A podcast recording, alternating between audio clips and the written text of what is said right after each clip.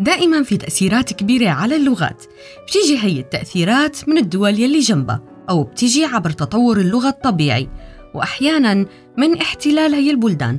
أو مثلا ببلدان متعددة الجنسيات وقائمة على الهجرة.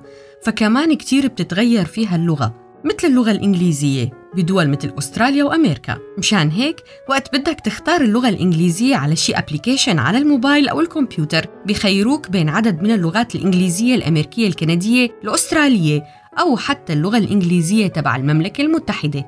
أما بحالة الاحتلال فبتدخل كلمات من لغة البلد الأصلي على اللغة الجديدة بالمنطقة.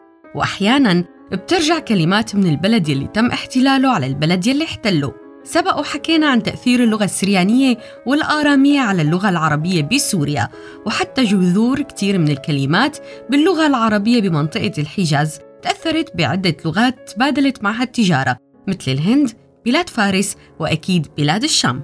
تركت اللغة العربية أثر كبير على قاموس اللغات الأوروبية والأوروبيين.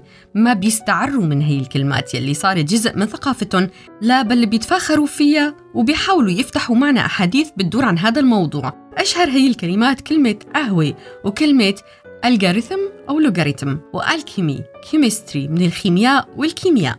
كيف من كهف الكول من الكحول والحقيقة الكلمات كتيرة وكان لترجمة العرب للعلوم دور كتير كبير بحركة اللغة العربية.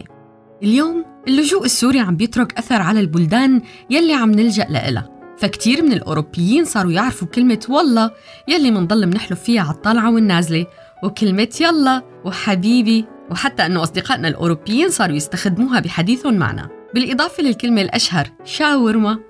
هلا الأكيد إنه كل هي الكلمات العربية يلي عم تدخل على هي القواميس ما عم بتضل نفسها فكل كلمة بتتجعلك بتم الناطق فأكيد الفرنسي ما رح يقول شاورما مثل الألماني ولا مثل السويدي.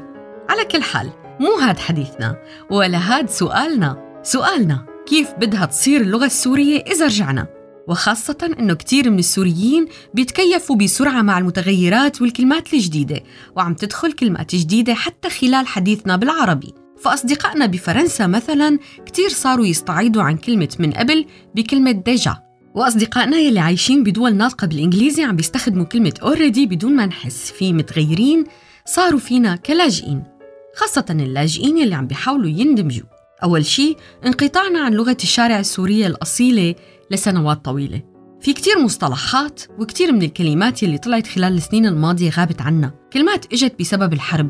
كلمات إجت بسبب الجنسيات المنتشرة على الأرض. أهم شيء اختلاط كتير من المناطق السورية مع بعضها البعض. هالشي رح يترك أثر كتير كبير على اللهجات. فكتير من السوريين اليوم مقيمين بإدلب وفي كتير عايشين بالمحافظات التانية وتهجروا. كل هذا الشيء رح يترك أثر على اللغة واللهجات السورية. بمطرح تاني هداك اليوم عم بحكي مع رفيقتي بمصر. كانت عم تحكي سوري بس كيف بدي لكم مفشكل مثلا قالت لي جاجا بالمصري بدل جاجة. وجاجة بالمصري أصلا مو موجودة بيقولوا فرخة.